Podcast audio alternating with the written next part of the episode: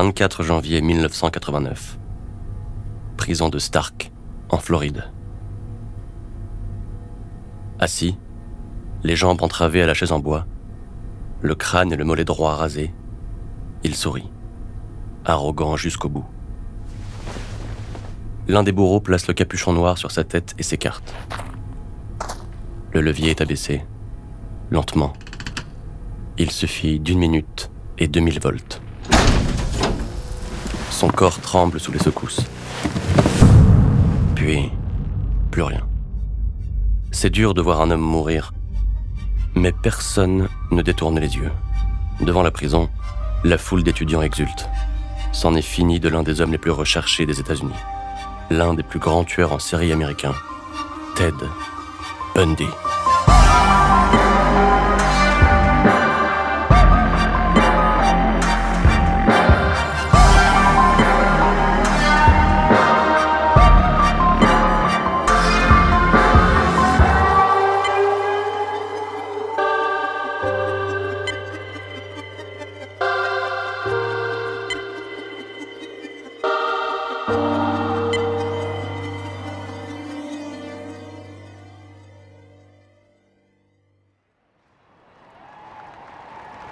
New York, 20 ans plus tôt.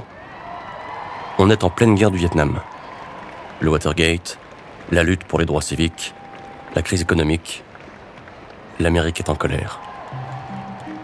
Il ne fait pas bon vivre dans le New York des années 70. Des pillages, des crimes, des viols. Le département de police de New York est débordé. La ville abrite les plus grands malades, des tueurs fous, et même des satanistes. Des gars sans foi ni loi, qui tue au hasard, sans mobile. Mais aucun d'aussi angoissant que l'étrange bonhomme qui sévit à Seattle, de l'autre côté du pays. Un psychopathe que l'on appelle le tueur de femmes. Officiellement, il en a tué plus de 30, dans six États différents. Il est insoupçonnable, beau, bien mis, poli. Il a quelque chose d'attirant, d'hypnotisant ses yeux d'un bleu profond sans doute. Il plaît et il le sait. Avec son bagou, il obtient toujours à peu près tout ce qu'il veut. C'est le gendre idéal, le fils parfait. Pourtant, quand il est né, même sa mère n'en voulait pas.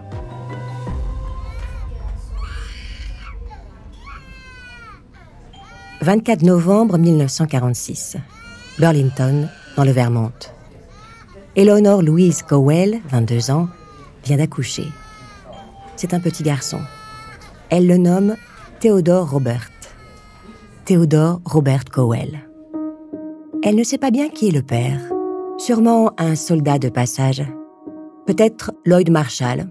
Elle n'est pas vraiment sûre. Quoi qu'il en soit, Louise est bien décidée à laisser ce bébé à l'hôpital. Un bébé sans père dans l'Amérique de 1946, c'est une folie. Mais, forcée par son paternel, elle n'abandonne pas le petit Théodore et le confie à ses parents. Pour éviter les commérages, pensez-vous être mère célibataire à 22 ans, les grands-parents se feront donc passer pour le père et la mère biologique du petit. Pendant trois ans, Théodore, Ted, grandit avec eux. Celui qu'il croit être son père est sévère, austère et même violent. À ses quatre ans, Éléonore le récupère et ensemble, mère et fils, déménagent à l'autre bout des États-Unis. Ils s'installent à Tacoma, une petite ville ouvrière bordée par les montagnes dans l'État de Washington. Là-bas, Éléonore tombe amoureuse. Il s'appelle John Bundy. C'est un homme sympathique, ancien soldat, qui l'accepte comme elle est, avec son fils. Ils se marient. John adopte le petit Ted il devient officiellement Theodore Robert Bundy, Ted Bundy. Et le couple accueille quatre autres enfants.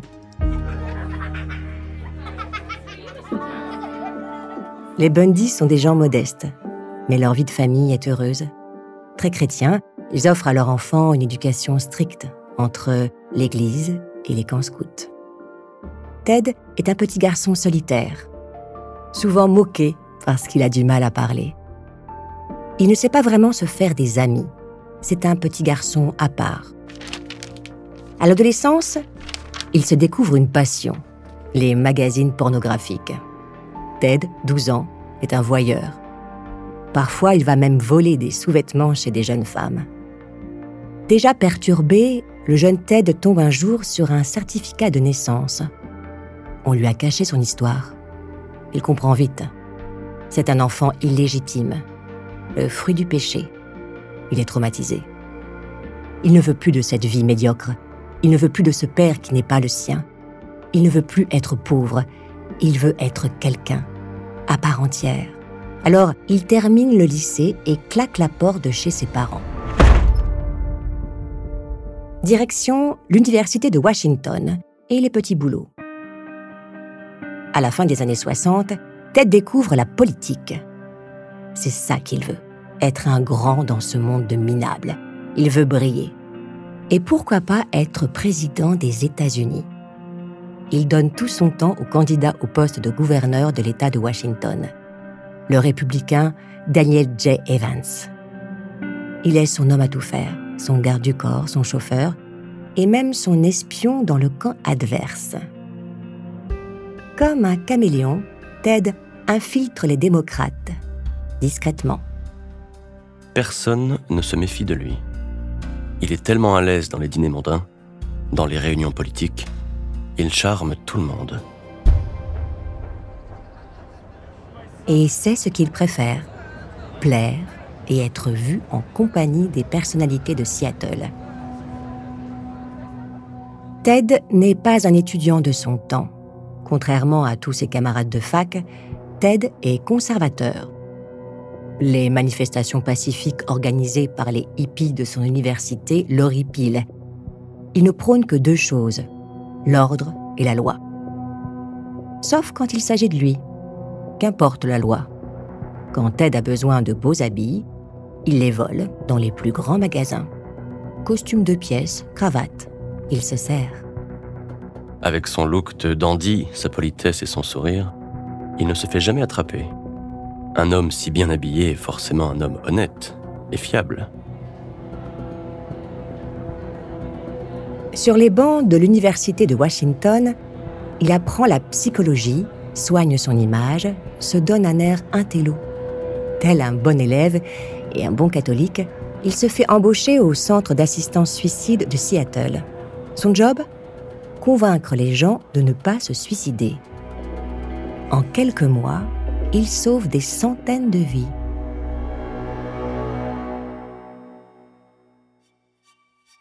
Avant de continuer cet épisode, nous voulions vous remercier pour votre écoute. Si vous voulez continuer de nous soutenir, abonnez-vous à la chaîne Bababam Plus sur Apple Podcast. Cela vous permettra une écoute en avant-première et sans interruption. Ou bien écoutez ce message de notre partenaire, sans qui ce podcast ne pourrait exister. Ne partez pas. On se retrouve tout de suite.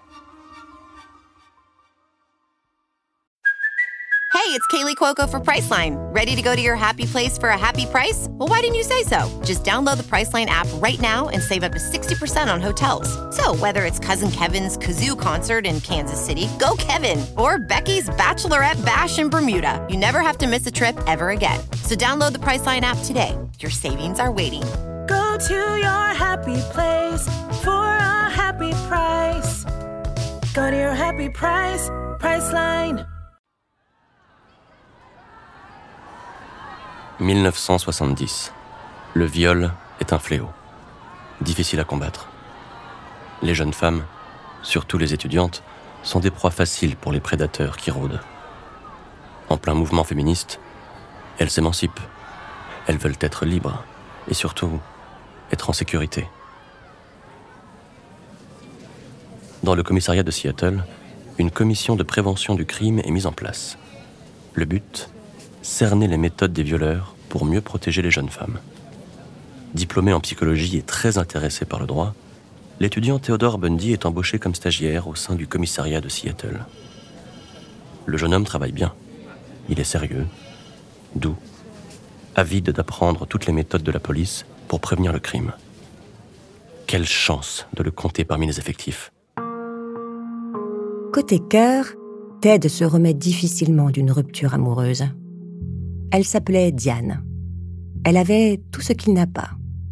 L'argent, l'éducation et une famille bourgeoise. Elle l'a quitté. Il était trop immature. Elle était belle, intelligente, grande et brune. Ted se console dans les bras d'une autre. Elisabeth Klopfer. Elle aussi est brune, belle et de bonne famille. C'est une mère célibataire, gentille et bien élevée. Avec elle, il envisage un avenir, une maison, des enfants et peut-être même un chien. Mais parfois, il lui fait peur. Elle le surprend la nuit avec une lampe torche. Il regarde son corps nu sous les draps. Dans la voiture, il a caché une hachette sous un siège.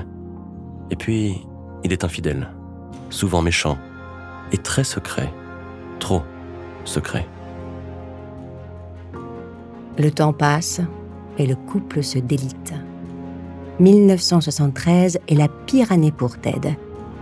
Lui qui rêve de devenir avocat n'a pas de notes assez bonnes pour rejoindre une université de droit respectable. Il n'a pas d'argent.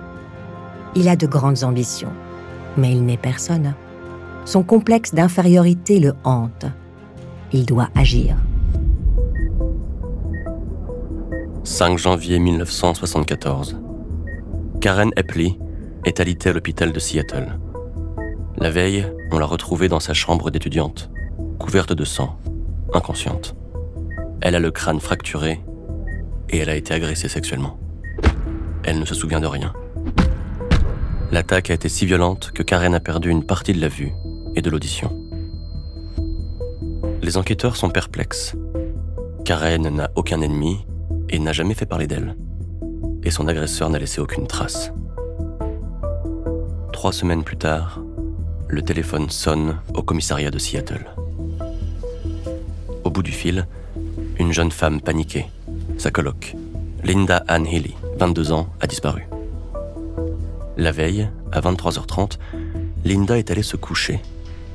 Le lendemain, elle devait présenter le bulletin météo à la petite radio locale. Elle n'est pas venue. Sa chambre était en parfait état, bien rangée, comme celle d'une jeune femme organisée. Un seul indice, une trace de sang sur son oreiller. Les enquêteurs, dont Kathleen McChesney, première femme policière de Seattle, n'ont rien à se mettre sous la dent. Cette disparition est inexplicable. Linda était une jeune femme stable, prévisible et prudente. Elle n'avait pas de petite amie et vivait avec cinq colocataires dans le quartier de l'Université de Washington. Dans le comté de King, le lieutenant Pat Murphy s'inquiète. Il n'a aucune piste. 65 personnes ont été interrogées sur la disparition de Linda. Ça n'a rien donné. Deux mois plus tard, mars 1974, dans le même quartier, Donna Mason, une étudiante de 20 ans, disparaît. Le 15 avril, c'est au tour de Suzanne Rancourt, 19 ans, introuvable. Le 6 mai, Cathy Parks, 20 ans, disparue. Le 1er juin, Brenda Ball, 22 ans, disparue. Le 11 juin, Georgian Hawkins, 19 ans, disparue. Elle vivait à quelques rues de la première victime, Linda Ann Healy. Six mois, six disparitions. Aucune piste, aucune trace des jeunes filles, aucun suspect. Malgré les battues, malgré les rondes dans le quartier, la police de King County patauge. Un seul indice, toutes les jeunes filles ont le même profil. Des étudiantes, jeunes et jolies. Elles vivaient toutes dans le même quartier, proche de l'Université de Washington. Sur le campus, c'est la panique. Le coupable rôde, invisible. Alors la police diffuse des messages. Les jeunes filles ne doivent plus marcher seules dans la rue. Déplacez-vous en groupe, sous la lumière. Au fond, les enquêteurs le sentent. Ce n'est que le début. Ils ne comprennent pas ce qu'il se passe. Ils sont dépassés. Autant de disparitions en si peu de temps, c'est nouveau dans la région. Les disparus sont-elles encore en vie? Y a-t-il un ou plusieurs coupables? S'ils savaient. Oh!